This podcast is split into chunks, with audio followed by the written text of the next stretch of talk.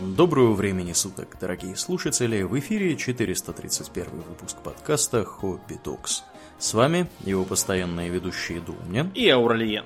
Спасибо, Думнин. Итак, Думнин, от темы необычных болезней мы переходим несколько, так сказать, в сторону и назад во времени. О чем мы поговорим сегодня? Сегодня мы поговорим о военном деле средних веков. Говорить мы будем про Западную Европу, потому что там была своя специфика, мы про несколько стран крупнейших и важнейших тоже поговорим. Вот, но в целом это именно Западная Европа, Англия, Франция. Вот, э, начнем с э, раннего средневековья и доберемся вот уже до позднего, когда все стало меняться. Итак, э, средние века это весьма растянутый по времени период. Э, в среднем оценки сходятся на том, что он длился там почти тысячу лет. Угу. От падения Западной Римской империи там, и до конца Столетней войны, там, перехода уже в 16 веке на э, наемные профессиональные армии, постепенном исчезновении к 17 веку рыцарства э, и централизации государств, появлению уже национальных государств. А в средние века основа всегда была феодальной. Хотя чем дальше, тем сильнее это все размывалось. В темные века основой войска в варварских королевствах, которые, э, так сказать, выросли как грибы на территории Западной Римской империи, павшей, были племенные ополчения по-прежнему. Вообще с э, варварами все достаточно сложно, потому что обычно мы в это слово вкладываем значение э, мужик в меховых трусах, uh вот в рогатом шлеме и с огромным двуручным мечом. Ни того, ни другого, ни третьего, разумеется, никогда не бывало. Э, или то, что варвар такой грязный дикарь, который набегает на благоустроенные места. Это тоже далеко не всегда было так. Основные признаки варварства-то они в чем? Более гибкое аморфное общество, опирающееся на неписанные обычаи, менее выраженная стратификация, то есть э, все свободные члены племени, королевства, там неважно, как вы это назовете, крестьяне, да, являются членами ополчения. Потенциальными, по крайней мере. Вот, например, в Скандинавии, сейчас точно не вспомню где, там обнаружили склад вооружения, который был э, у местного ярла, и которым должны были вооружаться общинники в случае похода. Там довольно много всякого оружия, но нет ни одного топора. Как Потому думаешь, у всех почему? Топоры были свои. А потому что, очевидно, да. да, все, все топоры, да, все держали дома, потому что топор вещь нужная в хозяйстве. Ага. И даром, чтобы он лежал в сарае, вот, этого не допускал. Там в основном всякие копья, там мечи кое-какие, кое-какие шлемы. То есть вещи в хозяйстве не нужные, а вот топоры у Карлов свои. Карлы, соответственно... Хускарлы. Да, ну, Карл просто мужик, да, то есть мужики и есть. Ну, вот это буквально переводится мужик. Да. Угу. Вот, то есть э, во времена раннего средневековья какой-нибудь дружинник, в смысле вооружения и подготовки, от э, простого крестьянина отличался гораздо слабее, чем э, в высокое средневековье в рыцарь от кнехта. Вот, то есть э, часто бывало так, что в молодости варвар там машет топорами вопя кровь для бога крови и справедливо награбленное себе тащит а годам там к 30, обзаведясь на награбленное хозяйством, женится, заводит детей и сидит себе коров пасет, каких-нибудь батраков погоняет. Война таким образом представляла собой в те времена скорее набегово-грабительский э, тип предприятия, чем какой-то стратего-политический ход. То есть, э, конечно, бывало и так, что э, какое-нибудь королевство типа франкского, да, самое типичное, шло в экспансию, завоевывало окрестные земли, но это, как правило, было очень недолговечным, и уже после смерти короля-завоевателя все это раздавалось его сыновьям, вот, распределялось на отдельные уделы, и они там, в общем, жили уже по-своему. Угу. Вот, то есть война тогда это было именно сбор ополчения, чтобы идти кого-нибудь из соседей пограбить. Зачастую это было регулярно. То есть был такой способ немножко поправить свои дела и занять чем-то население, дать возможность им проявиться. Э, разумеется, самые успешные воины, которые лучше других себя проявляли, больше тащили добычи, постоянно крутились вокруг короля там, или князя, или как его назвать, постепенно составляли дружину из уже таких полупрофессиональных воинов, скорее, чем э, просто общинников-ополченцев. Э, они могли передать своим сыновьям всякие шлемы, кольчуги и мечи, если так, таковые сумели натащить, могли их обучить лучше. И таким образом вот эта каста начала цементироваться постепенно. С расслоением общества э, стала выделяться вот эта вот каста профессиональных воинов. Эти э, процессы шли в разных местах и при разных условиях с разной скоростью. Скажем, у э, скандинавов это было достаточно медленно. Э, то же самое можно сказать про англосаксонские королевства, вплоть до нормандского завоевания. Вот э, типичный пример это 1600, 1066 год, битвы при Стэнфорд-Бридже между англосаксами Гарольда Годвинсона и вторгающимся Харальдом Хардрадой, норвежским королем. Uh-huh. А, и вскоре после этого, опять между Гарольдом Годвинсоном и вторгающимися войсками нормандского герцога Гийома Ублюдка. Э, если в первой битве англосаксы одержали победу, и действительно получилось так, как и сулил Годвинсон, когда Хардрада высадился, он отправил гонцов к своему англосаксонскому коллеге с вопросом о том, сколько земли он ему может выделить, если хочет решить дело миром. Как бы. На это Гарольд Годвинсон ответил 7 футов примерно, ну или больше, если Харальд высокий очень. Да.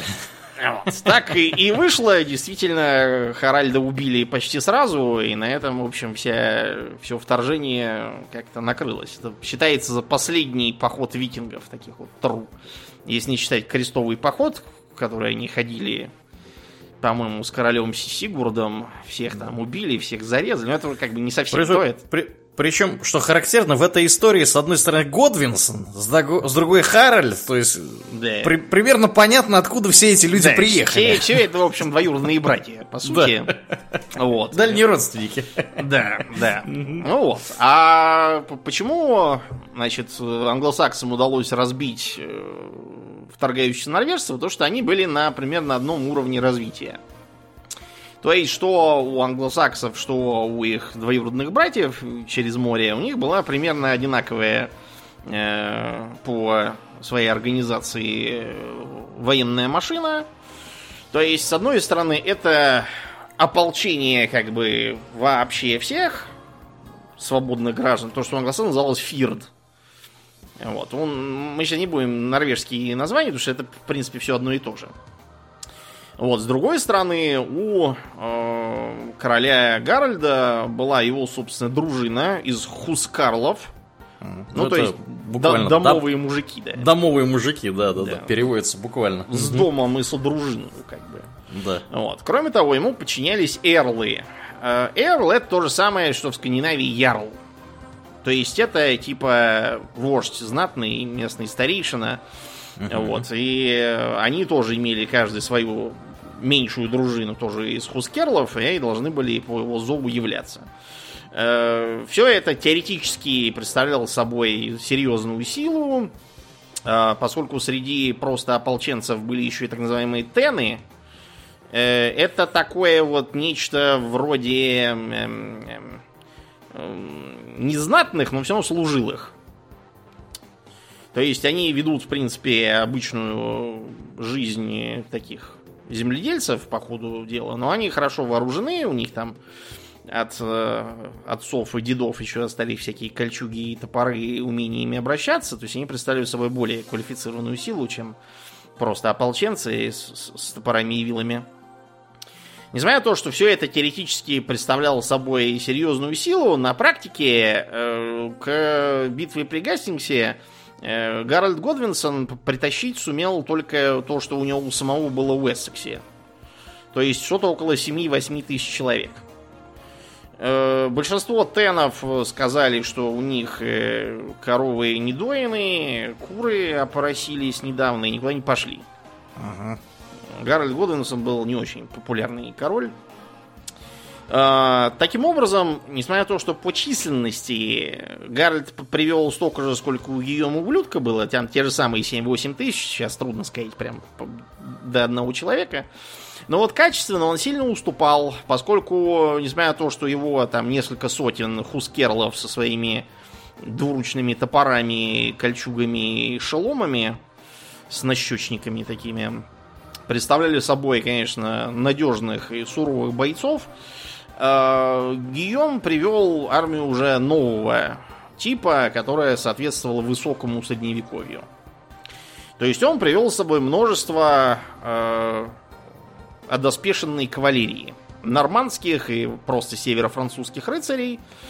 Потому что как только все услышали, что он куда-то идет кого-то воевать, там все на севере Франции побросали все свои скучные дела и побежали вписываться в предприятие, которое могло сулить много всего интересного в итоге. И, что характерно, не прогадали. Э, одной из причин, которая позволила нормандцам одержать победу, э, был ряд притворных отступлений, которые они организовали.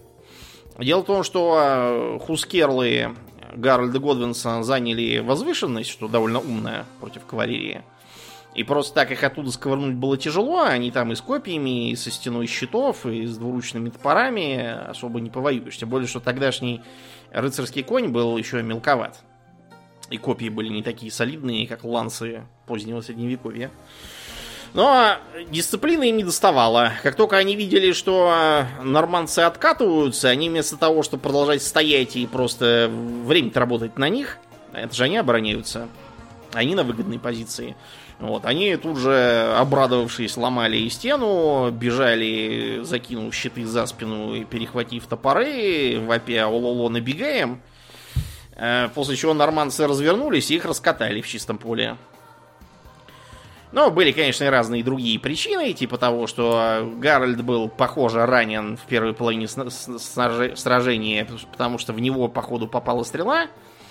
Это все мы вилами по воде вводим сейчас, потому что многие выводы приходится сделать из э, гобелена в бою, э, который, кстати, вышивка, а не гобелен. Гобелен может быть тканый. Вот тогда просто не было таких э, возможностей такой наткать. Короче, поскольку гобелен выглядит как комикс, он толкуется как источник сведений по этой битве, но неизвестно, насколько это все аутентично. Может, это комикс такой уровня там про Человека-паука какого-нибудь. Ага.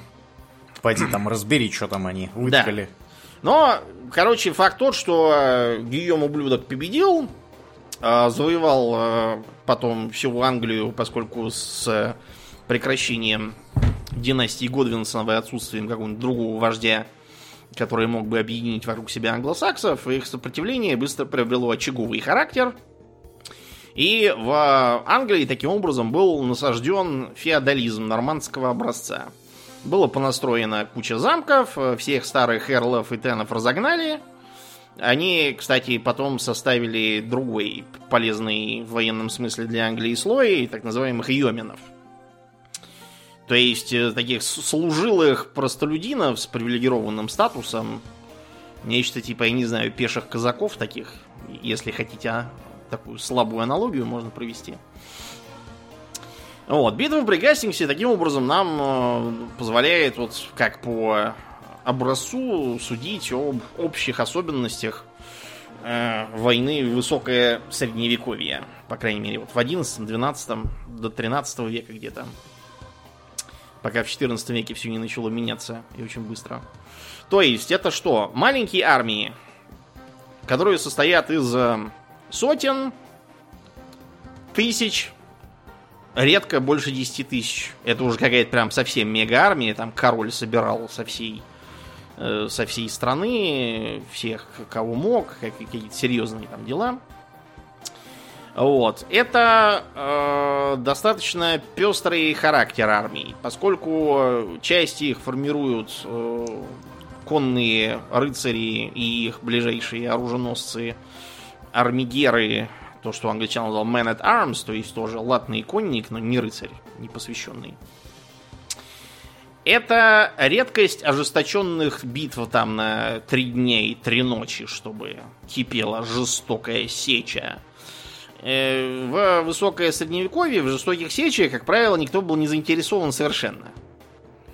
На войну смотрели, пусть и не в том смысле, как в раннее средневековье, как такой, набежали, пограбили, пожгли бабу какую-нибудь с солидной задницей. Да, да, ухватил за косы, уволок, ну и все. В общем, задача максимум выполнена, можно валить. А в высокое средневековье война имела какую-то более конкретную цель, но, как правило, не такую прям большую, чтобы за нее сложить голову или победить там никаких со щитом или на щите. Э, это все было совершенно не свойственно для рыцарской ментальности. То есть война могла разгореться между соседними феодалами, особенно если это где-нибудь во Франции. В Англии там короли более крепко их держали за горло, вот, чтобы они не дурили между собой. Хотя бывало, конечно, всякое, вот, но это скорее характерно для Франции, а также даже в большей степени для Священной Римской империи, в которой всегда творился потрясающий бардак, до императора далеко, вот, до бога высоко, все делают, что хотят. И вот два соседних барона могли поругаться из-за того, что а почему эта граница проходит по, по моему берегу ручья, а не по, по твоему берегу ручья? Да. Почему ты мне не даешь ловить рыбу таким образом в моем ручье?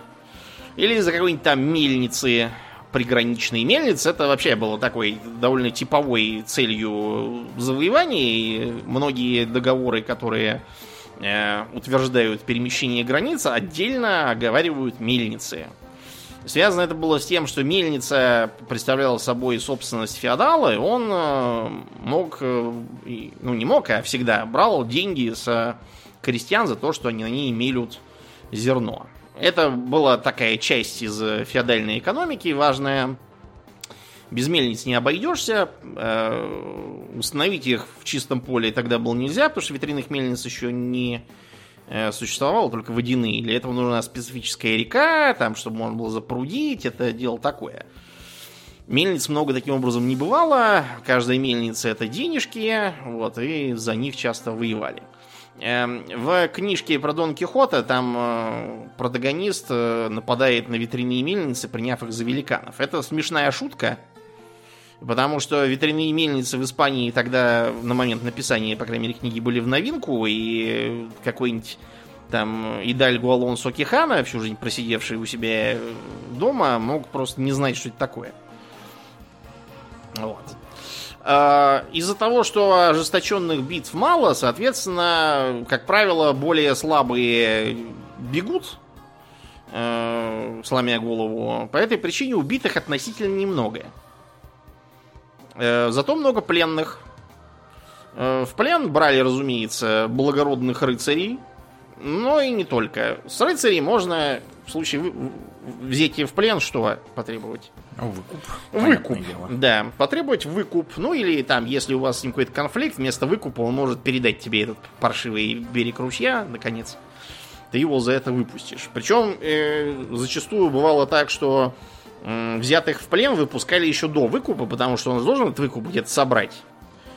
Э, у него же нет там какого-нибудь казначейства, которое может перевести тебе через Свифт эти деньги. Вот ну, его да. под честное слово выпускали. Как правило, слово старались держать, потому что сегодня не сдержишь, а в следующий раз тебя не выпустят. Будешь сидеть в темнице сырой, дожидаться, пока там твой какой-нибудь наследник там или вассал чего-то соберет, и еще очень большой вопрос, будет он это собирать, или может ему там нахрен не нужен. Он и без тебя себя хорошо чувствует. Если Опять там... же, соседи запозорят. Да, соседи, кстати, пока тебя нет, могут там у тебя межевые столбы перенести на пару километров. Будешь потом бегать и доказывать. Поэтому старались все-таки слово держать. Вот знаменитый Бертран Дюгеклен, тот рыцарь, который, на котором, в общем-то, Франция вся и держалась во времена Карла Мудрого, его неоднократно брали в плен, и как-то раз англичане, взяв его, сказали, ну, сколько выкупа дашь? Они знали, что он нищий, у него там какие-то были три двора, вот, и и две коровы. Такой был рыцарь очень бедный, несмотря на все свои таланты. Он говорит, 100 тысяч золотых. Англичане, поржав, сказали, ладно, будет тебе и 50, поезжай, собирай. Мы тут пока подождем. Они понимали, что он просто очень, очень страдал от того, что он бедный, ему поэтому хотелось не ударить в грязь лицом, Да. не просить, типа, а у меня денег нету, а давайте как-нибудь в следующий раз. Вот. Ну, за него король заплатил. Это был очень редкий случай, несмотря на то, что теоретически сеньор должен был при попадании в плен своего вассала помогать ему с выкупом, так же, как, кстати, и вассалы в случае попадания сеньора, тоже должны были либо с выкупом, либо просто идти его выламывать оттуда Мгм. своими силами. Но это, знаете, раз на раз не приходится. А вот э, незнатных тоже зачастую брали в плен, потому что с них тоже можно гораздо больше интересного получить, чем э, от трупа. Если это э, профессиональный солдат, то есть э, армиер, там, man at arms этот самый, э, то его можно просто себе на службу взять и все. в опытных конниках, пусть они не благородные, э, всегда был недостаток. Если это какие-нибудь крестьяне-ополченцы, ну ничего, у нас он как раз э, от оспы в прошлом сезоне полдеревни вымерло, вот мы их поселим к себе, пусть работают. А с мертвых-то что взять? С мертвых ничего.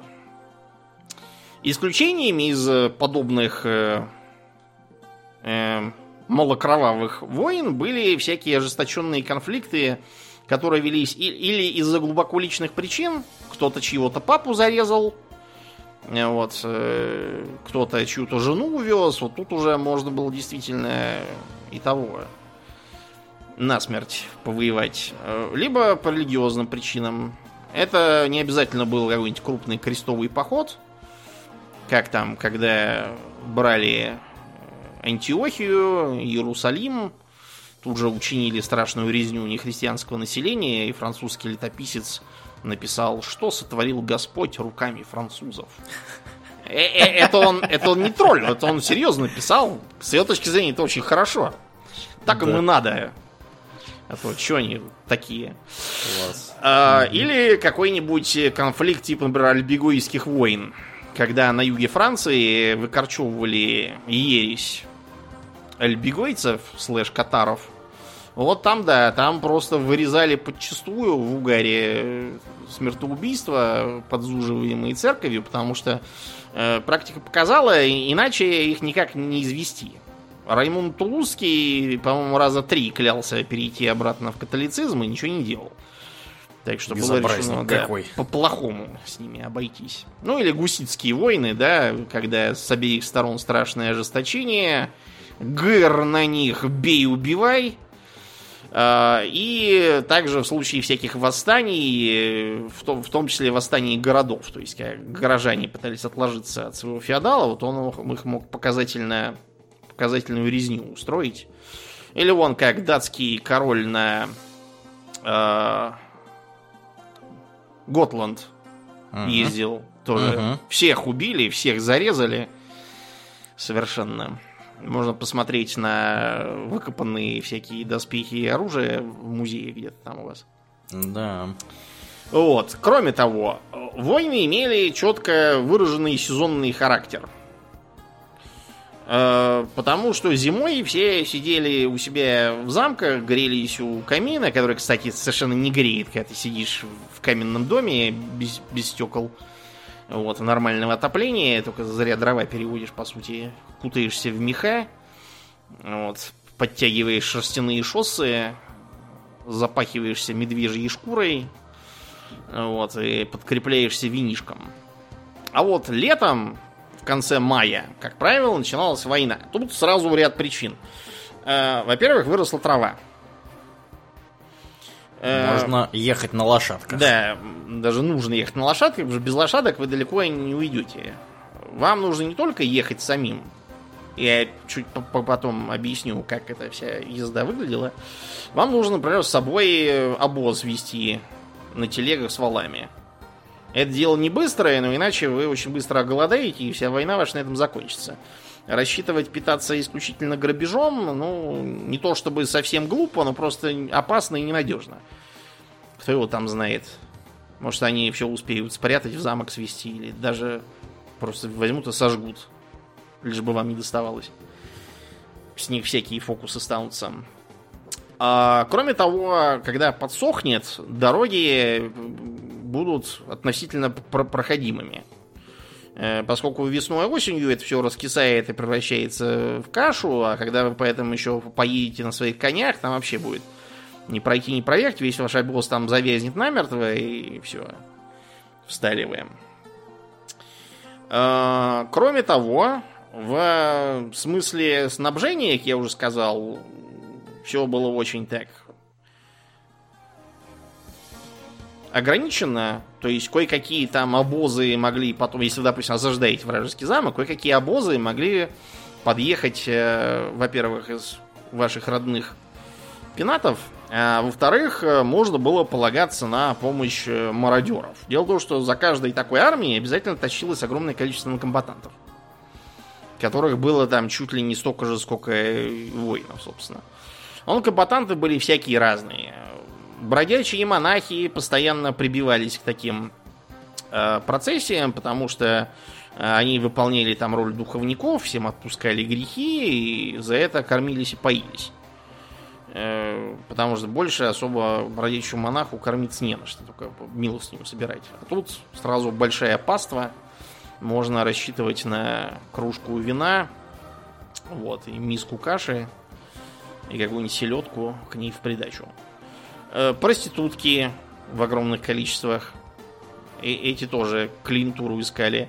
Э, э, они были часто также еще и прачками, чтобы стирать портки. В походе На нескольких работах работали. Ну, да, так сказать, мультитаскинг. Надо ага. крутиться, чтобы жить. Стирать все это, тоже штопать порванное тоже придавала им копеечку. Всякие маркетанты и купцы, продававшие ценные товары, и, разумеется, мародеры. Мародеры на ледащих клячах э, тут же ездили кругами э, армии, обшаривали всякие деревни, все там выгребали, что можно, и везли продавать в армию. Часть у них перекупали эти самые купцы, на которых они зачастую работали часть они просто лично отдавали. Ну, а потом, когда будет битва, э, тогда можно поживиться на убитых. Всякие брошенные мечи копья подбирать, снять с кого-нибудь сапоги. Вот, какой-нибудь там золотой крестик у кого-нибудь с шеи стянуть. У мертвого ему там уже без надобности. Совершенно. Ну и изредка мародеры тоже могли подключиться к битве, если считали, что это безопасно, им предлагали какие-нибудь деньги отдельные. Обычно они, правда, не напрямую участвовали, а, допустим, помогали блокировать осажденный замок. Э, в отличие от э, фильмов, э, вообще, надо сказать, что средневековая война была очень не кинематографичной, и в фильмах показывают совершенно не то, что надо. То есть осада, например, типичная у замка, выглядела не так, что все его а, а, в кружок вокруг него сели и сидят и глядят на него. Ага. Обычно замок стоял на какой-нибудь там горе, вот как мы были в Хохостеровице с тобой, и там да. его осаждать очень легко. Сел снизу на дороге и сидишь. А, кроме того, старались все-таки не садиться в чистом поле, там дождик идет, и земля холодная, а занимали какую-нибудь призамковую деревню и располагались там с комфортом. Тем более, что жители призамковой деревни, скорее всего, возражать никак не будут в силу своего отсутствия там и присутствия в замке, куда они удирали при появлении противника. А, как я уже сказал, лошади. Лошади это было очень важно, поскольку э, у всякого приличного рыцаря должно было быть минимум три лошади для одного только себя. Это конь боевой, здоровенный, дорогой, очень капризный, с лошадями вообще так. Они чем более дорогие и породистые, тем они легче дают дуба. С какой-нибудь крестьянской клячей можно обращаться как хочешь, не кормить, э, вот, гонять ее э, по 15 часов в сутки, она все еще живая. А вот с дорогим конем ничего не получится. Он должен как минимум 8 часов спать. Вот, и ему нужно питаться. Вот в раннее средневековье, как считалось, э, лошади тогда еще не очень крупные, не такие, как фрисская порода сейчас, э, в сутки должна была употреблять э, минимум 10 килограммов пищи. Причем желательно, чтобы только половина из этого была сеном или травой, вот, а другая половина овсом. Ну, А-а-а. вообще зерном, то есть можно, конечно, и пшеницей кормить, если у вас деньги девать некуда. Вот, но обычно, конечно, овсом их кормили. Угу. В мае-июне как раз очень хорошая трава. Это была одна из причин, по которой в поход старались э, выступать именно тогда. В марте и апреле, даже если это достаточно теплая земля в Южной Франции, трава еще плохая. То есть с виду-то она, конечно, ничего, но для коней в питательном смысле э, подходит плохо. Это, собственно, наш рыцарь. То есть у него боевой конь, у него ездовой конь, на котором он перемещается. На боевом коне все время ездить нельзя, он должен быть свежий. Вдруг война, а он усталый. И обязательно хотя бы один конь под поклажу, доспехи и прочее. Это такой очень еще упрощенный рыцарь. А, поговорим про подразделение. В высокое средневековье сложилось а, так называемое рыцарское копье. В данном случае копье это не оружие, это подразделение, которое рыцарь должен приводить с собой по своему феодальному контракту. Являться конно, людно и оружно. В эм, как бы среднем у приличного рыцаря был копье он сам, его командир и основная боевая сила, такой танк. Ну или БМП, если считать по-современному uh-huh. мотопехоты. Его оруженосец, тоже на приличном коне, не таком, конечно, дорогом э, и капризном, но тоже хорошим, годящимся для битвы тоже снаряженный в примерно такие же доспехи с мечом копьем. Э, это мог быть либо оруженосец типа стажер, то есть ученик, э, с лет где-то 12 до 20-21, э, сын рыцаря, если он не отправлялся по духовной стезе, это было нередко. Сыновей много, вот, надо их куда-то девать, поэтому второго там, третьего сына старались спихнуть куда-нибудь в монастырь в расчете, что он станет аббатом или даже епископом. А, вот старших, как правило, старались э, в оруженосца направлять, чтобы они нам понюхали пороху, условно выражаясь, и приобрели бесценный опыт. То есть э, они должны были помогать своему сеньору, который их типа учит Э, со снаряжением было престижно, что тебе доспехи и шлем тяжелый перед боем подает и надевает благородный тоже. Вот, это считалось круто. Вооруженосцы могли пойти к э, сеньору, отца, э, а иногда бывало так, что обменивались э, сыновьями соседи. Догадываешься, mm-hmm. зачем? Чтобы не нападать друг на да, друга чтобы, потом. Чтобы прекратились бесконечные войны, вот, и у каждого по заложнику будет, вот, теперь настанет прочный мир гораздо лучше, чем все клятвы именем Христа и Богоматери. Да работает. Вот. Ну и э, у сеньора тоже могли быть такие соображения, брать к себе вооруженосцы сыновей вассалов было хорошим способом обеспечить лояльность их самых вассалов, ну и в целом с ними укрепить взаимоотношения, потому что этот самый сын, он рано или поздно же вырастет и сменит своего отца. Ну вот, он будет тебя воспринимать как э, своего учителя и наставника и питать тебе более э, приятные чувства. Разумеется, у э, сеньоров солидного ранга было очень много личных дел. Вот. И заниматься муштровкой всех этих оруженосцев они не могли себе позволить. То есть они их э, брали только на всякие крупные мероприятия, типа похода, э, турнира, охоты. Охота это был очень важный способ тренировки для тогдашних э, рыцарей, потому что ты полный день носишься в седле, э, значит, э, стреляешь из арбалета по каким-то там тварям э, медведя, рогатиной тыкаешь там на охоте, причем с точки зрения медведя, это он на охоте на вас, так что это очень полезно для того, чтобы приобрести бесстрашие перед лицом противника.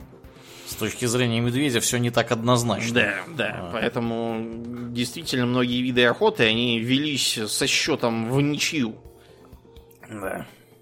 Если посчитать потери. Либо вы кабана, либо он вас. Да, да. еще неизвестно.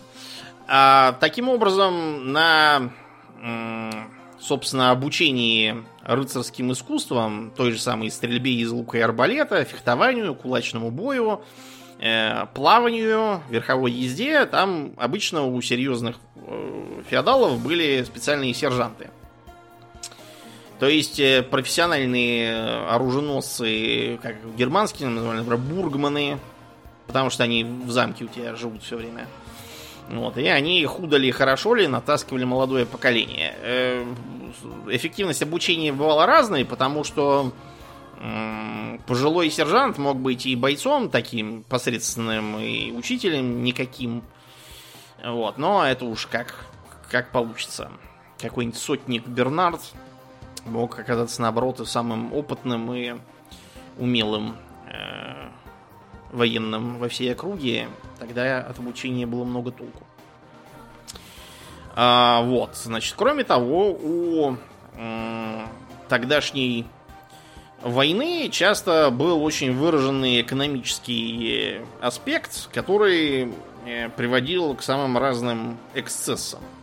То есть, например, э, идет войной какой-нибудь там князь Священной Римской империи на своего соседа.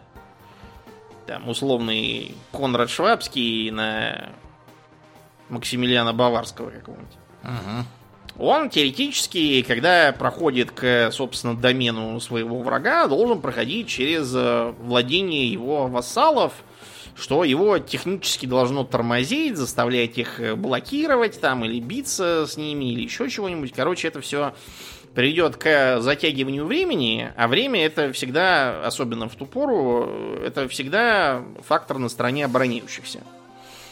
Обороняющие сидят у себя на погребах э, с э, хлебом и вином, а вы в чужой стране, питаясь подножным кормом, должны по-быстрому достичь своих стратегических целей.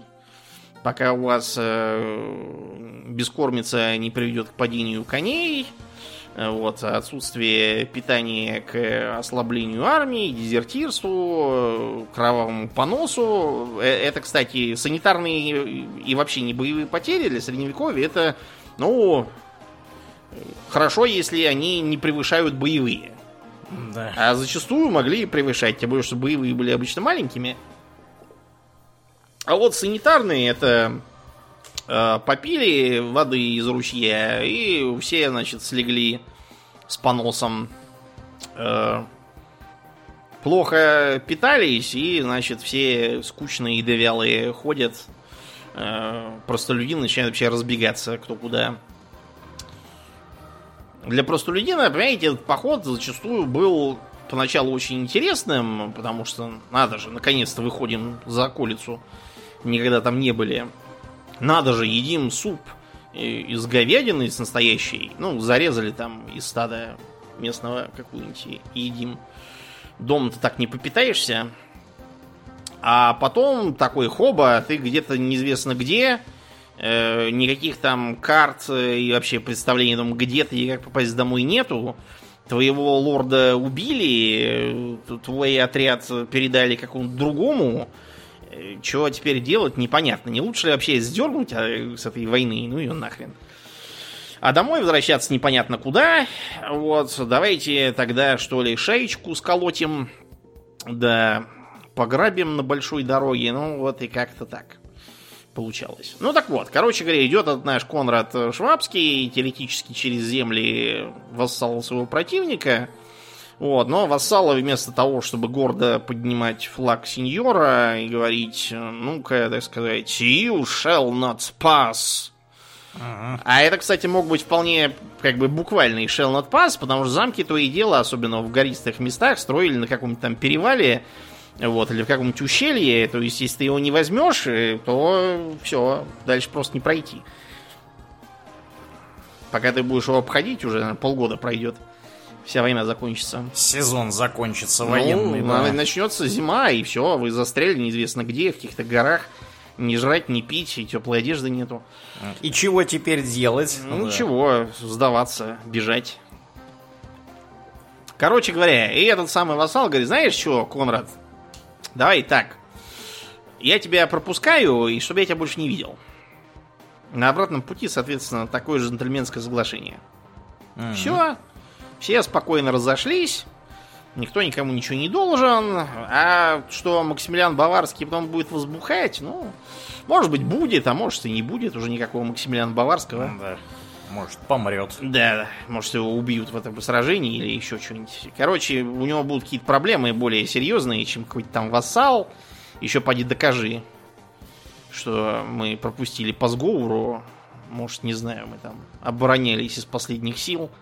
Да. Вот. Кто пропустил? Я пропустил. А, Никого не пропускал. Э, В трилогии Сапковского про гуситские войны там постоянно упоминаются вот такие эпизоды, когда э, теоретически католический феодал, который должен бы противостоять торгающимся гуситам, вместо этого выплачивает им так называемые пожиговые.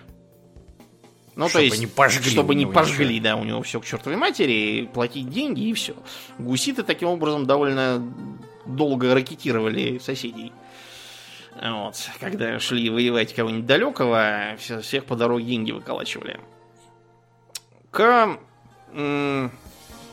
копью, опять же, вернемся. Помимо рыцаря, его оруженосца, либо стажера, либо профессионального такого, сержанта, армигера, э, который, в общем, выполнял те же самые функции, что и рыцарь, но просто был неблагородный. Помогал, поддерживал там и вообще. Э, Обычно еще прилагались всевозможные слуги разной степени вооруженности. В Германии это называлось ваффенкнехты, то есть э, как бы боевые, боевые холопы, типа Ага. по-русски ближайший термин, хотя и не совсем верный по сути. Они, э, если все хорошо, тоже ехали на конях, но это кони были чисто транспортные, не боевые. В бою они принимали участие пешком. Далеко не на любой лошади можно скакать в бой и колоть там всех и топтать. Это все стоит серьезных денег, разоряться на боевых коней для каждого паршивого кнехта обычные рыцари позволить себе не могли. Они были вооружены кто чем, э, имели кое-какую защиту. Как правило, это щиты. Это могли быть э, нагрудники или шлемы из вареной кожи.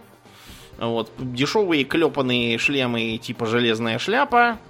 Вооружались они чем-нибудь простым копьем, э, топором, большим ножом, мечи крестьянам были не позволены, но поскольку без всяких там режущих-рубящих инструментов жить тяжело, поэтому у них были либо какие-нибудь наследники с кромосакса, то есть большого ножа англосаксонского образца, э, либо что-нибудь типа мачете такого.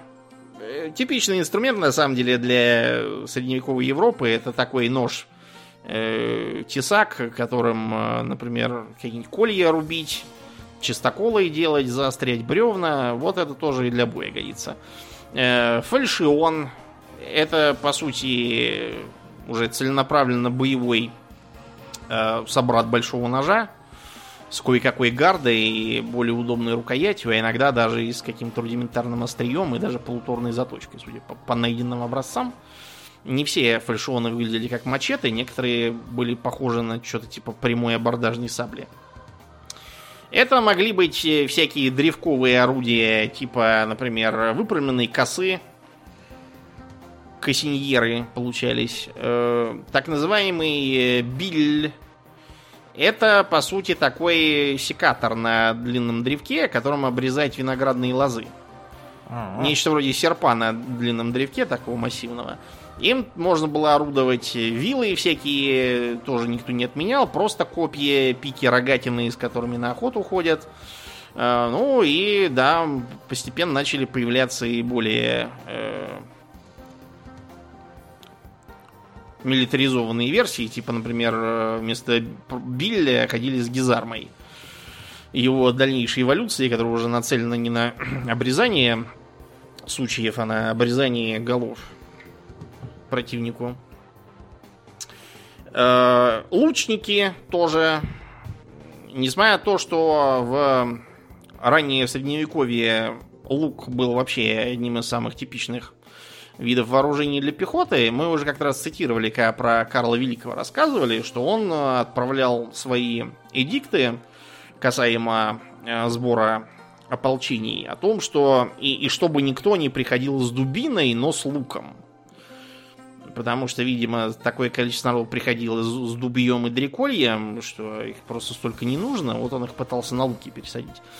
В высокое средневековье лук начинает немного сдавать. По той простой причине, что рыцари становятся одоспешенными, а короткий лук европейского образца э, уже совсем не котируется.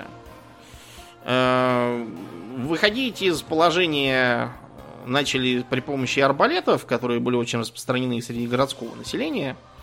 Ну и не только городского, многие сельские жители тоже были не прочь с арбалетом э, выступить. Но вот у англичан был свой вундер Веффе, длинный лук валлийский, ага. который они применяли. Которые, а, с йомины, с которыми ходили. Да. Помните этих йоминов? Про, сейчас про мы про это мы... тоже поговорим. Угу. Буквально полчаса назад про них вспоминали уже. Да, да. К XIV веку структура европейских средневековых армий начала ощутимо меняться.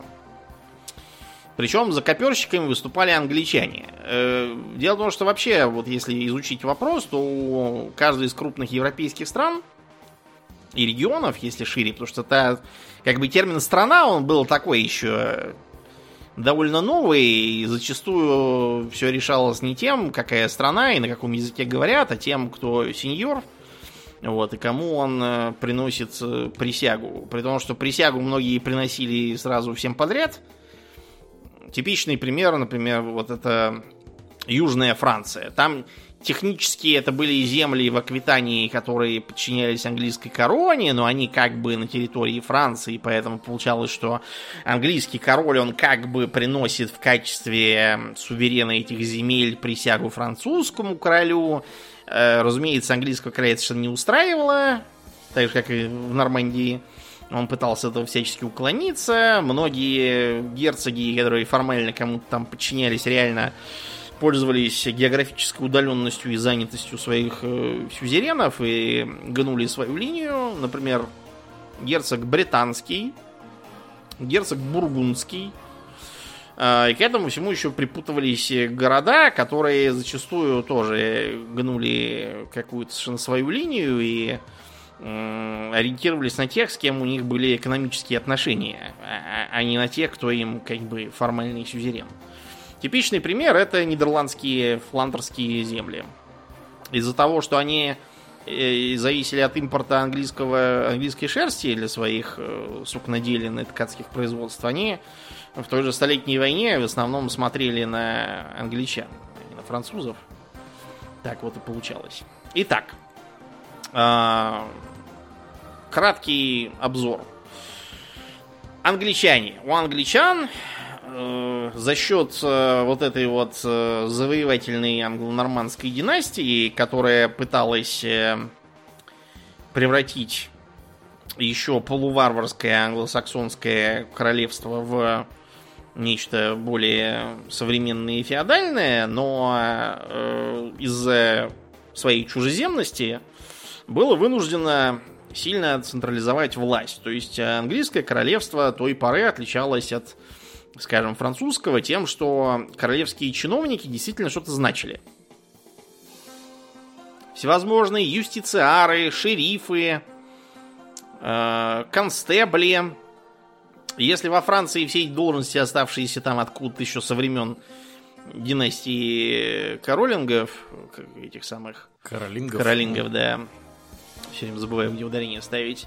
Они все выродились в такую чисто почетную должность, которая просто предполагала какие-то там привилегии при дворе и, в общем, передавалась по наследству, ничего реально не делали.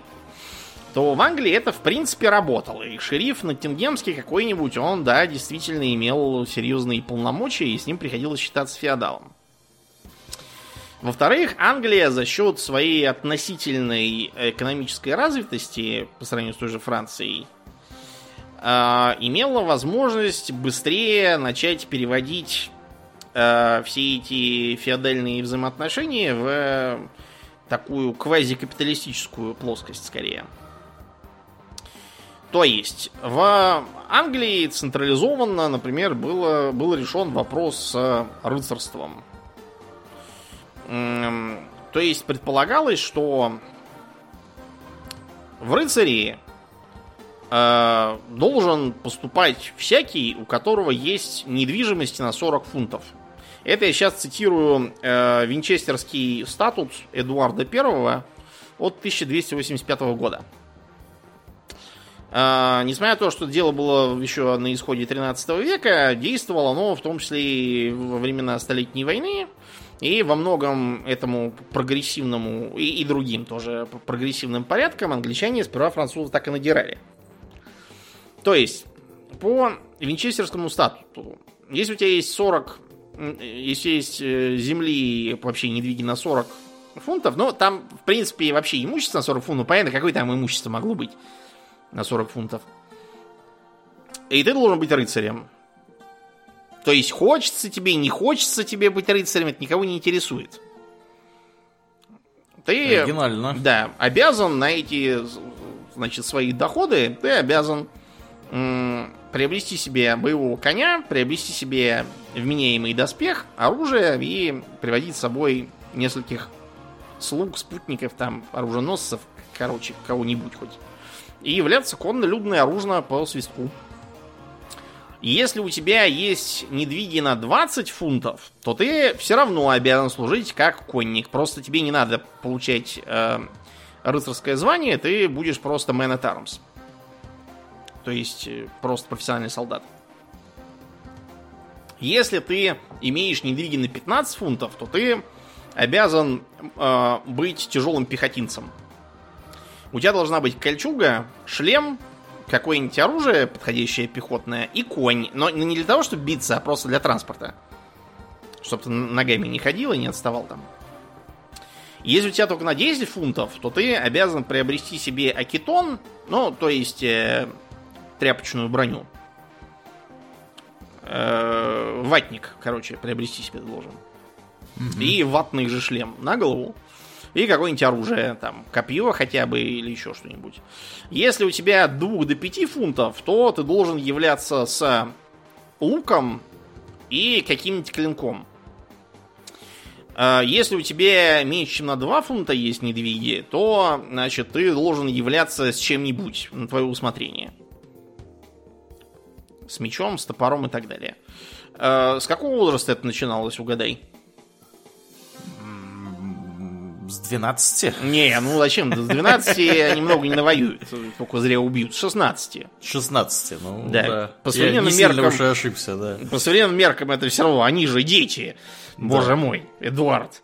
Вот, но тогда 16 лет есть, суну тебе в руки топор, на голову ватную шапку и все, пошел да. вперед. И так до 60 лет. Дорогой вы наш рыцарь. Да, то есть пенсионный возраст был все-таки 60 лет. Значит, э, на самом деле все не так страшно. Э, гребли далеко не всех.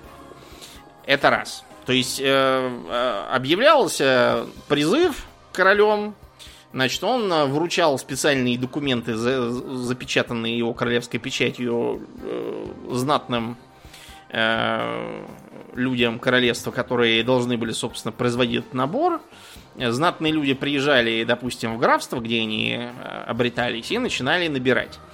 В бумаге было написано, сколько человек надо набрать. Там 500, допустим, человек. Там, тысячу человек, может быть. Угу. Это очень много.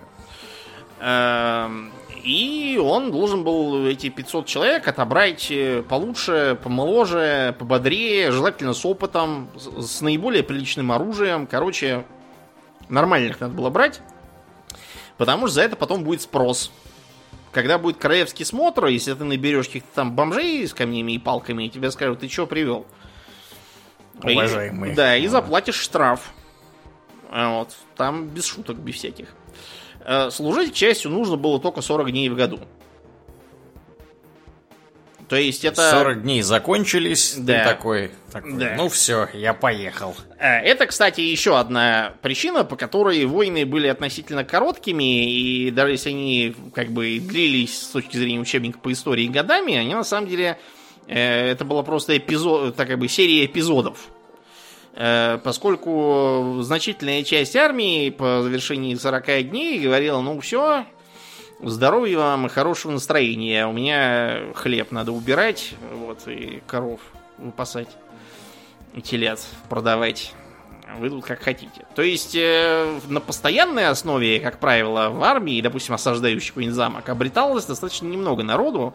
Это были либо профессиональные наемники, либо это могли быть личные, как бы, дружинники в нашем понимании феодала. То есть это просто рыцари полноправные, у которых нет своего э, феода. Они живут э, за так называемый денежный лен у тебя. Лен вообще это вот передача какого-то как- какой-то земли с титулом вассалу, чтобы он тебе служил конно-людно оружно. Вот. А если у тебя деньги есть, а землю раз- раздавать не хочется, к тому времени Англия уже была на достаточно высоком уровне экономического развития, чтобы сообразить, что гораздо выгоднее держать большую, большие земельные владения вот, в едином, так сказать, кулаке, иметь с них кумулятивно больше денег и иметь возможность нанять больше людей за эти деньги, чем если бы ты раздал их в сублены. То есть э, в английских условиях сублен, как правило, выдавался в том случае, если у тебя владение в одном графстве большинство, а еще несколько в разных других концах страны. Вот чтобы они там не пришли в полный заброс без присмотра, вот их старались выдавать в сублены. То, что у тебя здесь рядом и под глазами, вот это уже мое. А вы служите за деньги, сэр-рыцарь. Ну вот, э, собрали англичане этих людей, дальше что? Значит, дальше этим людям полагается содержание. Причем оно отличалось в зависимости от того, э, чем они, собственно, занимаются. То есть, если они находятся в своем графстве, то содержание им должен обеспечивать э, тот, кто их завербовал, и, или их сеньор непосредственный. А, Содержание выглядело примерно так, чтобы вы понимали масштаб сумм. То есть э, в сутки в 14 веке лучник-пехотинец должен был получать 2 фунта. Если это лучник со своим конем, то он должен получать 5 фунтов. Если это был легкий конник, так называемый хоббилар, э, почему хоббилар? Потому что лошадка называлась хобби. Одна из э, версий происхождения термина хобби, которая как раз у нас в названии подкаста фигурирует, это такая лошадка. Другая версия это ловчая птица хобби. Я уже забыл, кто это, сокол, ястреб. У нас в э, Дискорде там недавно объяснили, что соколы гораздо лучше, чем ястребы в смысле охоты. Я не разбираюсь, поэтому лезть вот не буду. Так вот, э, легкий конник получал 10 фунтов в сутки. А Тяжелый конник Менотаром 25 фунтов в сутки. Вот, если э, э, это была, допустим, команда из четырех э, тяжелых конников, приведенных, так сказать, в качестве, в составе копья какого-то из э, рыцарей, то целых 100 фунтов на них полагалось таким образом. Ну, в четверо просто умножаешь и все. Эти деньги должны были выплачиваться авансом. То есть не каждый день надо бегать в кассу и получать. И кассы-то никакой не было, конечно. Ты получал аванс за, например, три месяца вперед. Конечно, бывало всякое. Бывало, что ничего не платили, или не доплачивали, или придумывали там какие-нибудь э, фокусы. Э, фокусы в основном исходя из того, что пока вы в пределах своего графства, платить должен ваш, собственно, сеньор. Если вы воюете за пределами своего графства, то есть вы не Робин Гуда какого-нибудь пошли выкуривать из лесу, а, допустим, отражать нашествие валлийцев, то э, деньги должно собирать все графство на ваш прокорм. Если вас король ведет за пределы страны, то это уже король из своей казны должен вас финансировать. Э, короли пытались жульничать, например, с теми же Уэльсом и Шотландией, пытаясь представить дело так, что а это не за граница. Лучшая оборона это нападение. Ну вот мы обороняемся от шотландцев путем похода на шотландцев. Вот, и осады какого-нибудь там Бревика, Бервика или как он там был. Вот, и платить таким образом, как будто внутри страны. Вот. Но это уже, знаете, бывает всякое. Сколько можно было таким образом собрать? Ну, можно было собрать свыше 10 и не, как бы в пределах 20 где-то тысяч. То есть в конце 13 века в Англии было теоретически где-то 6-7 тысяч рыцарей. Обратите внимание, что целое королевство, а рыцарей в нем 6-7 тысяч. Причем это всех рыцарей, то есть молодых, старых, там, больных, увечных, каких-нибудь безруких, безногих, угу. плетущих заговоры против короля. Всяких рыцарей 7 тысяч. Например, почему я поговорю про 1277 год, конец 13 века? Потому что там э, был сбор рыцарей, на который из этих 7 тысяч приехало 377 человек. Все остальные что-то там придумывали, короче, не поехали никуда. У кого корова рожала, у кого что. Да, кто чего, короче, вот так. То есть собрать можно было не так уж много народу, в основном приходилось опираться на э, завербованных простолюдинов. Но в чем э, прогрессивность английской системы? Прогрессивность номер раз. Э, была четкая градация. Кто с чем приходит, кому какие полагаются деньги, какие деньги, если мы идем туда, какие, если идем сюда. Э, деньги, значит, в, вперед, там э, выдавались командиры от, от э, королевской власти или от того, скорее, кто собирает с королевской грамоты ополченцев этих. Командиры могли называться, например, констеблями, эти констебли э, придавались э, пехотинцам собранным, и из них формировали более-менее боеспособные подразделения. Почему это круто? Потому что, э, вот, например, в битвах при Креси и Пуатье, э, у, особенно во втором случае, у французов было чудовищное превосходство в силах, по крайней мере, на бумаге. Э, там при плоте, по-моему, у них было свыше 20 тысяч пехоты. Тем не менее, французам это ни капли не помогло. А поскольку эта пехота, по большей части, никакого участия в бою не приняла. Связано это было с тем, что в Франции тогда господствовал устарелый феодальный подход к формированию копий, то есть каждый там 4-5 пехотинцев, которых привел такой-то сэр, благородный шевалье, они как бы подчинялись только ему, а поскольку шевалье все ускакали вперед бить англичан, понадеявшись на свой численный перевес, то вся эта пехота осталась как бы без командования, без надзора и, самое главное, без внятной мотивации. Вот чего ради они полезут бить этих англичан?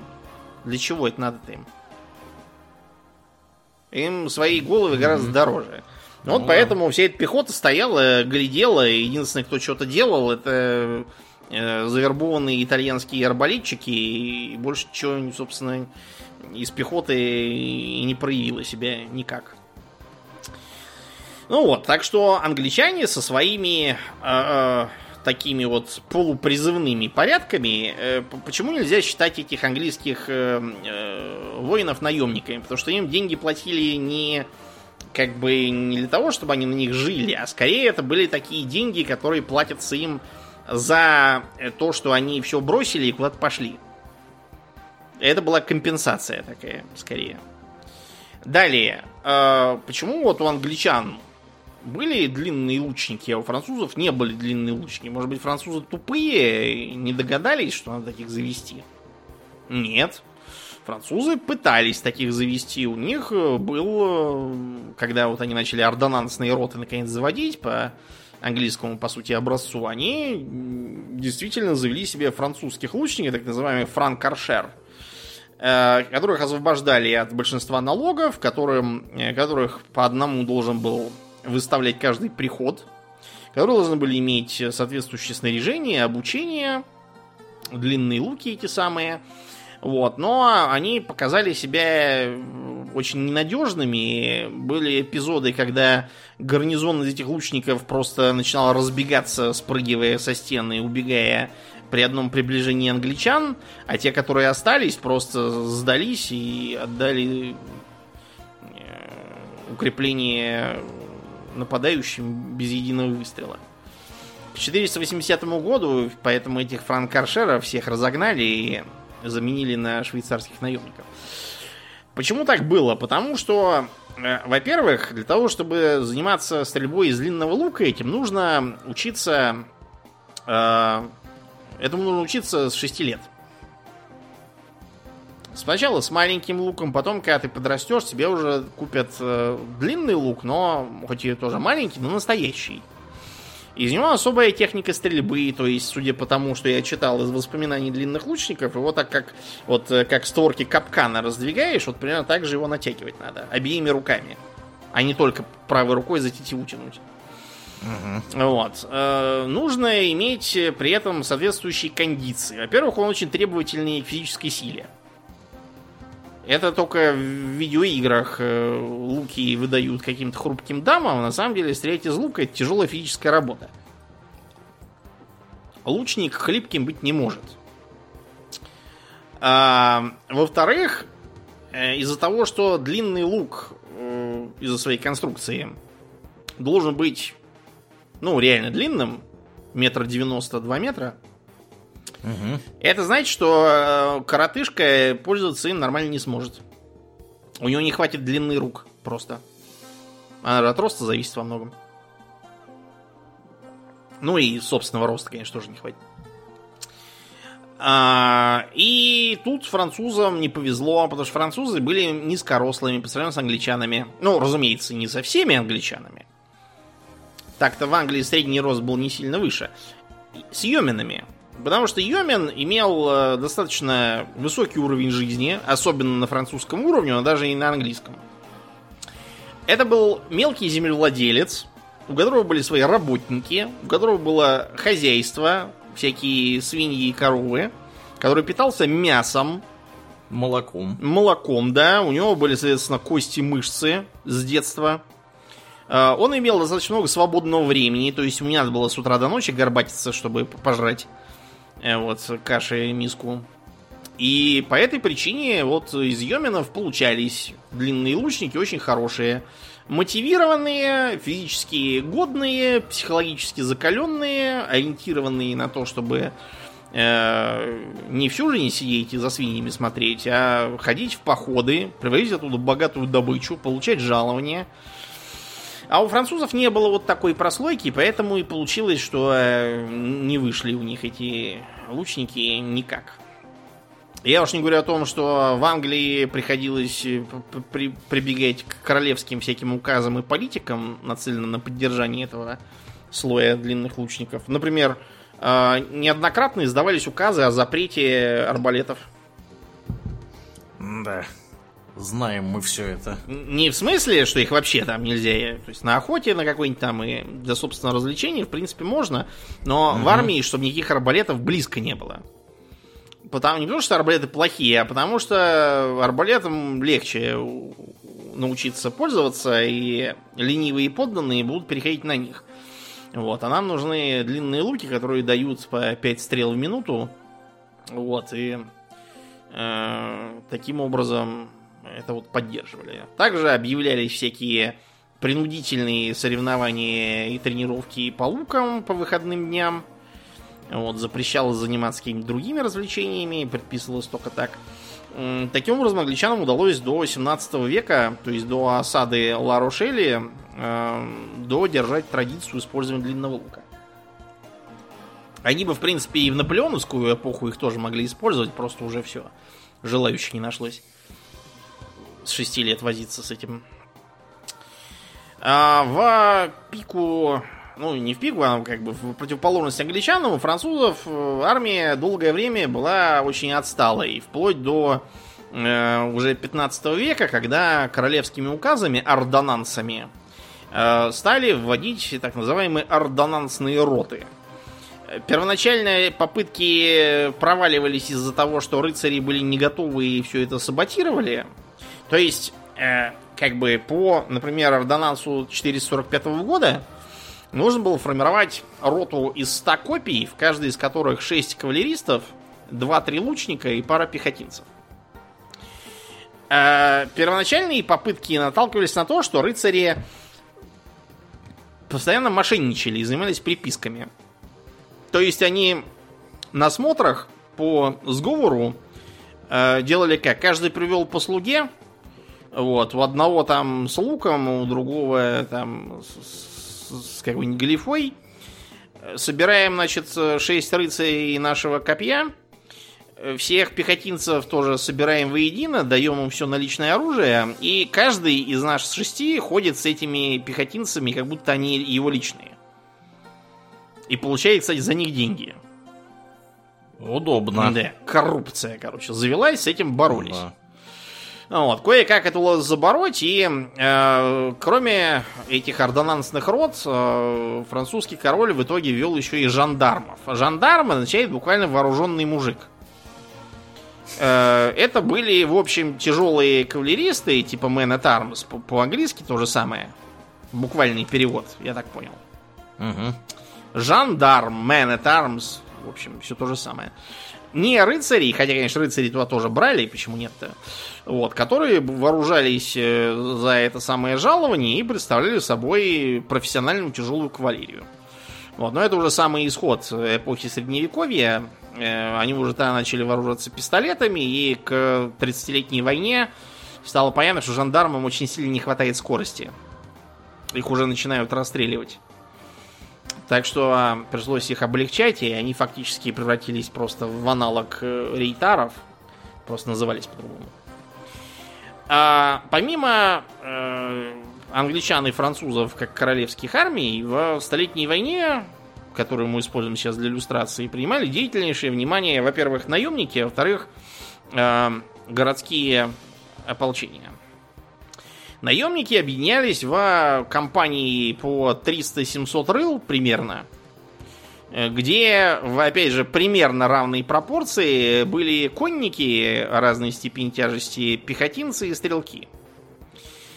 При любой э, наемной компании была огромная толпа нонкомбатантов. э, Загибайте пальцы. Повара, прачки, кузнецы, оружейники, цирюльники, которые слэш-хирурги. Э, Вырывают больные зубы, зашивают раны, э, там, ампутируют разможженные пальцы. Короче, все, все, что сейчас делают врачи, тогда делали цирульники. И они заключали в лице своего капитана, главы буквально, договор с э, каким-нибудь э, феодалом, не обязательно именно с королем. Э, Наемники могли по королевскому разрешению наниматься и какими-то там герцогами э, и графами. Ну и без королевского разрешения тоже могли наниматься, потому что у герцогов и графов деньги есть, и политических амбиций тоже навалом. Так что очень можно пустить наемников на э, отжимание каких-нибудь городов соседних, пока там король занят войной. Чё нет-то? Все грабят, и мы грабим. Ну да. А что делалось, если наниматели вдруг подписывали мир? Эм, Пишут э, Фруассар и другие, что наемники говорили мир или не мир, а жить нам чем-то надо. Вот, и занимались в основном э, вымогательством и грабежами. То есть Отлично. они могли занять какой-нибудь там э, небольшой замок на отшибе, э, или навязать свое присутствие какому-нибудь городу, рядом с которым нет сильных сеньоров, э, вымогать деньги за типа охрану, А то мало ли кто нападет. Да кто нападет-то? Да вот хотя бы мы. Да. Ключевое слово типа охрану. Эм, просто грабили на дорог, захватывали заложников, эм, могли э, просто инсценировать нападение на какой-нибудь городок, ну, допустим, поджечь несколько домов внезапно. После чего горожане с воплями убегают, а они быстро вскрывают сундуки, сбивают замки со всяких кладовок и погребов. Вот, угоняют скот и, короче, хорошо таким образом живут. Наемниками пользовались э, вот в таком виде вплоть до конца Столетней войны, когда уже начали переходить на более э, профессиональные войска, все, кто участвовал в деле. Города выставляли специфические из-за того, кто там жил и чем занимался, ополчение. Вот, например, 1340 год. Город Гент выставляет в качестве ополчения 1800 ткачей, 1200 сукновалов, 2000 прочих гильдейцев, ну, из меньших гильдий, 65 профессиональных лучников или арбалетчиков, я так и не понял из документа, что это. Судя по тому, что там дальше идет 32 павизника, это все-таки арбалетчики. Павиза, напоминаем, это большой неманевренный щит, который втыкается в землю, за которым арбалетчик перезаряжает свое тормозное оружие. И упомянуто в том же документе 100 белых колпаков или белых капюшонов, не очень понятно, как переводить. Белые капюшоны это такая была как бы э, рота не рота, братство не братство. Короче, это были э, профессиональные солдаты с белыми колпаками этими самыми на голове, видимо, с шаперонами все-таки, судя по времени, которые жили в Генте и как занятием которых было участие в компаниях на его стране. То есть это типа гильдии городской такой. Ага. К этому всему э, прилагалась кавалерия, потому что все эти вот качи и сукновалы, они вооружены главным образом древковым оружием. Это алибарды, это глифы, это всякие протазаны, это гадендаки, потому что Гент это город нидерландский, и Годендак как раз это нидерландское оружие. Выглядит Гадендак, ну, э, представьте себе бейсбольную биту большую, эм, окуете ей э, оголовок железом и еще на конце такой солидный толстый шип посадите. Все, у вас получился Гадендак. Им можно и по башке приложить, и использовать его как колющее оружие. Это специально против латников. Ну и, да, стрелки всякого рода, в основном с арбалетами. Из них часть э, просто любители из гильдий, а часть профессионалы. Кавалерия состояла частью из местных богатых патрициев, у которых были бабки, чтобы купить снаряжение Man at Arms. Ну, то есть доспехи и коня, пику там. А э, по боевым качествам, конечно, сильно уступала рыцарская, потому что патриции сколько-то там денег не влей в снаряжение, но Э, это, не знаю, примерно как э, если я сейчас куплю себе самые, самое дорогое тактикульное снаряжение и самый дорогой автомат, и от этого профессиональным солдатом не сделаюсь. Так что патриции старались все-таки рационально смотреть на собственные возможности и э, как тяжелую кавалерию для того, чтобы себя подкрепить, нанимали как наемников, так и привлекали союзных феодалов.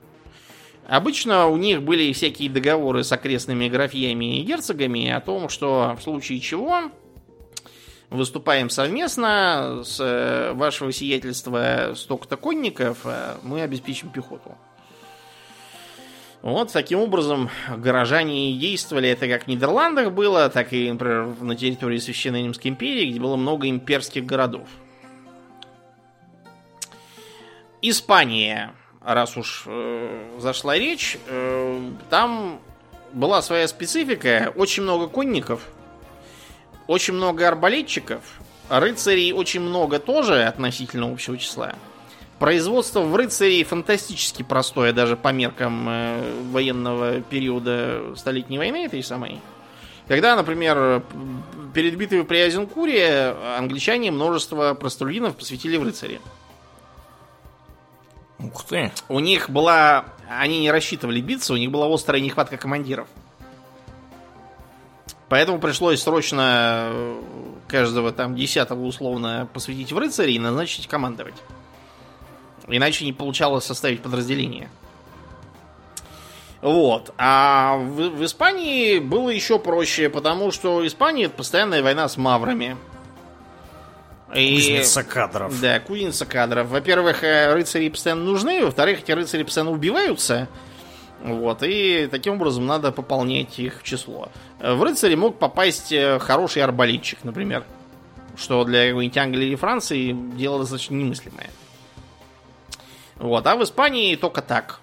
Еще интересная примета человека на коне с мечом и в доспехах считалось неприличным. Спрашивать, рыцарь ли он.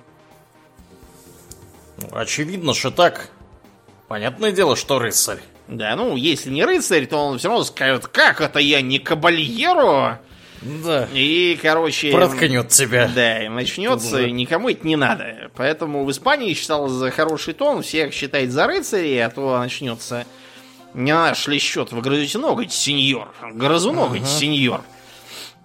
Из-за вот этого, кстати, кроется еще одна шутка про Дона Кихота, то что там написано хитроумный Идальго Дон Кихот Ломанческий. Это смешно, потому что Идальго и Дон это взаимно исключающие понятия. Идальго это дворянин не посвященный в рыцаре, а Дон посвященный.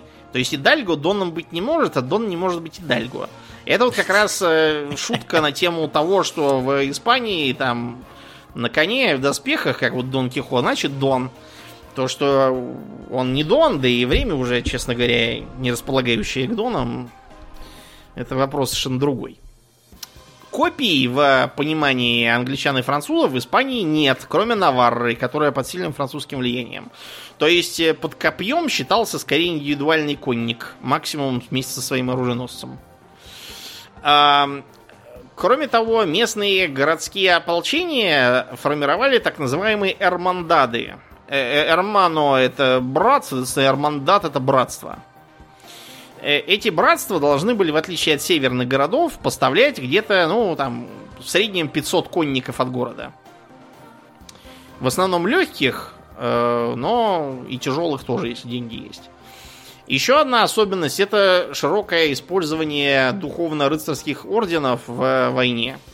То есть, например, там какой-нибудь орден Калатравы, включающий все 150 рыцарей и братьев, и еще там человек, наверное, 600-700 пехоты, э, он представлял собой заметную военную силу и регулярно оказывался на стороне воюющих с маврами королей. Правда, бывало и так, что э, в одном ордене разругались э, э, какой-нибудь командор с главой ордена, и они бились уже друг с другом, но это, знаете, бывает такое. Издержки производства. А вплоть до окончания реконкисты в Испании был довольно значительный процент горожан-мусульман.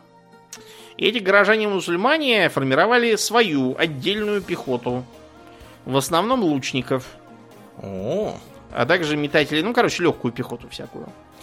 Э, что еще смешнее, иногда встречались на стороне испанцев даже африканские наемники. Африка-то вон она, за проливом. Вот, там народу делать нечего, вот они и приезжают. За деньги, что хочешь, будут. А, в Бургундии, тоже сильно поучаствовавший в Столетней войне и амбиции герцогов которой, последним был Карл Смелый, смелый, но не очень везучий, а, привели к тому, что вот сейчас э, между франкоязычным и германоязычным миром в Европе есть вот эти вот прослойки.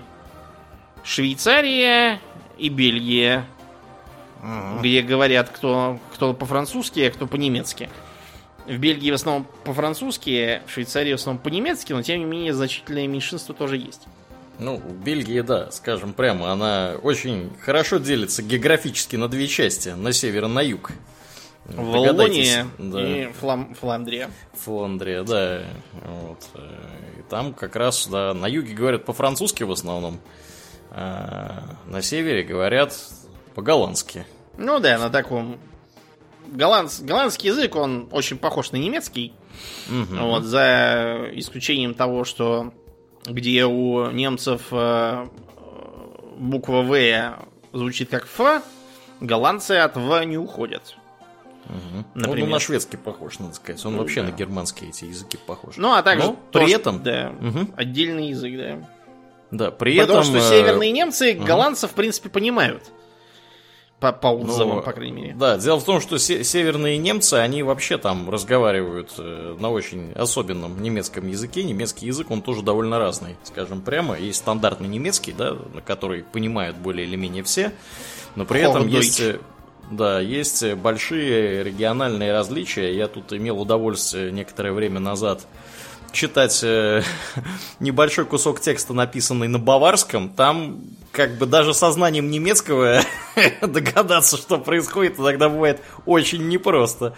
Вот. Ну и понятно, что да, что э, север Германии, там тоже все, да, у них особая атмосфера. Ну, Но так при вот, этом это- я хотел сказать, в, э, в Бельгии, при всем при этом, даже в северных вот этих вот регионах, которые говорят скорее на на чем-то похожем на голландский, э, там считается очень понтовым говорить по-французски. То есть, если ты какой-нибудь наследник какой-нибудь знати, вот, то ты, скорее всего, будешь говорить все равно по-французски. Вот. Ну, потому что, типа, местный престижный язык. Да, круто. Мгм. Да. Как вот, это все странные государственные образования как раз э, последствия деятельности герцогов бургундских, которые очень рвались к успеху, но в итоге не пришли. И их владение в итоге э, попилили, и вот такое вот получилось в итоге от них. Да. Из-за того, что Нидерланды достались испанцам, вот, э, получилось, да, так что Бельгия и Нидерланды были, я имею в виду Голландия современные, стали отдельными. Ну так вот, э, если от этого абстрагироваться, то у Бургундии было, наверное, самое близкое к профессиональной армии на, пят- на 15 век э, воинство. То есть, э, во-первых, значительное количество пехоты с э, именно пиками, то есть не просто с древковым оружием, а вот с серьезными такими пиками, которые могут э, помочь выдержать рыцарский э, чардж, так сказать. Конный удар. Да, да, да, да, да. Э, Кроме того, это еще и широкое использование артиллерии и стрелков. То есть, вот, например, как э, в, эм, по ордонансу 1472 года должна была выглядеть э, бургундская армия. Э, Тяжелая конница 1200. Причем тут, видите, нет э, разницы между рыцарями и men at arms. Потому что с точки зрения бургундского герцога это все было до лампочки ему. Лучники и арбалетчики. э, 3600. Там должно было быть 3000 лучников, 600 арбалетчиков. Лучники, разумеется, с длинными луками. А, Это конные лучники, то есть которые перемещаются на конях. И арбалетчики тоже на конях. Не конные арбалетчики, как у Перумова, а просто ездящие. Пешие стрелки 1000 человек. Пикинеры 2000 человек. И э, бойцы с кулевринами 600 человек. Должно было вообще быть больше, но пришло 600. Э, что такое кулеврина? Кулеврина это типа как противотанковое ружье, что ли. То есть это нечто среднее между большим ружьем и маленькой пушкой, которую должен обслуживать расчет. Э, Огнестрельное оружие было еще очень э, несовершенным, поэтому для борьбы с вражеской тяжелой кавалерией, а также построениями пехоты применялись вот такие вот э, тяжелые ружья, вот, которые обслуживало там три человека. Один там мог на подушке на плече перед собой держать, остальные там сзади за казенник держат и поджигают запал. Вот. Пуляет маленьким таким ядрышком, то есть как современные э, автопушки там 30, 30-миллиметровые примерно. А откуда деньги на все это? Оттуда, что в Бургундском герцогстве был распространен скутаж. Это значит, что вместо личного участия феодала в э, войне он платит деньги. И на эти деньги герцог уже нанимает себе каких надо солдат. А откуда столько пушек? Оттуда, что в бургундских подчиненных ему городах было много гильдий пушкарей профессиональных, которые занимались именно изготовлением пушек и их обслуживанием. И вот э, по договору с этой гильдией герцог Бургундский мог их привлечь в значительном, даже очень значительном по тогдашним временам количестве. Так что да, пацан к успеху шел, но не получилось, не фартануло.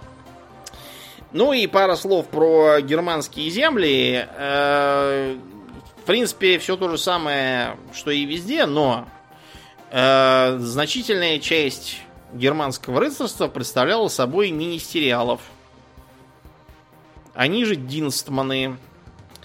Министериал Динстман это примерно как у нас оружный холоп в России был. То есть это как бы эм, в доспехах, там, с мечом, с конем, эм, эм, посвященный в рыцари, но при этом холоп. О, как? Связано с тем, что, понимаешь, Священная Римская империя очень нестабильная, очень лоскутная, частые усобицы и конфликты между князьями.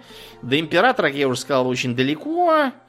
Э, это диктовало, с одной стороны, стремление многих как бы свободных рыцарей, владельцев аллодов, то есть не условных держаний, а именно своих наследственных, к тому, чтобы перейти под покровительство какого-нибудь крупного князя пусть пожертвовал для этого своей личной свободой.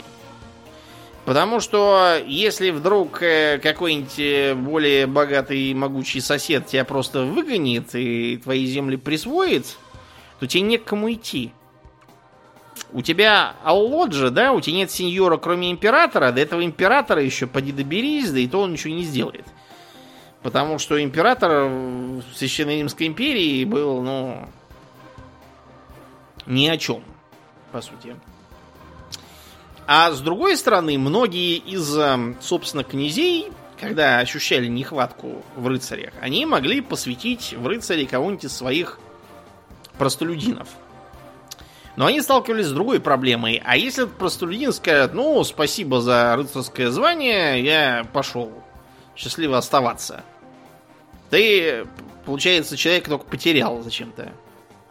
Вот поэтому получалось э, так, что по обычаю эти единственные, хотя и рыцари, но уйти не могут. И более того, даже жениться не могут без твоего позволения. О, как? Да. Так что ты должен был сам скрещивать там. По собственному усмотрению. Их имущество тоже было как бы не их, а твое. И наследовать их дети без твоего позволения не имели права. Ну, потому что если у них дети кривые, косые, горбатые и убогие, зачем тебе нужны такие? Да лучше другому кому-нибудь дашь эти земли.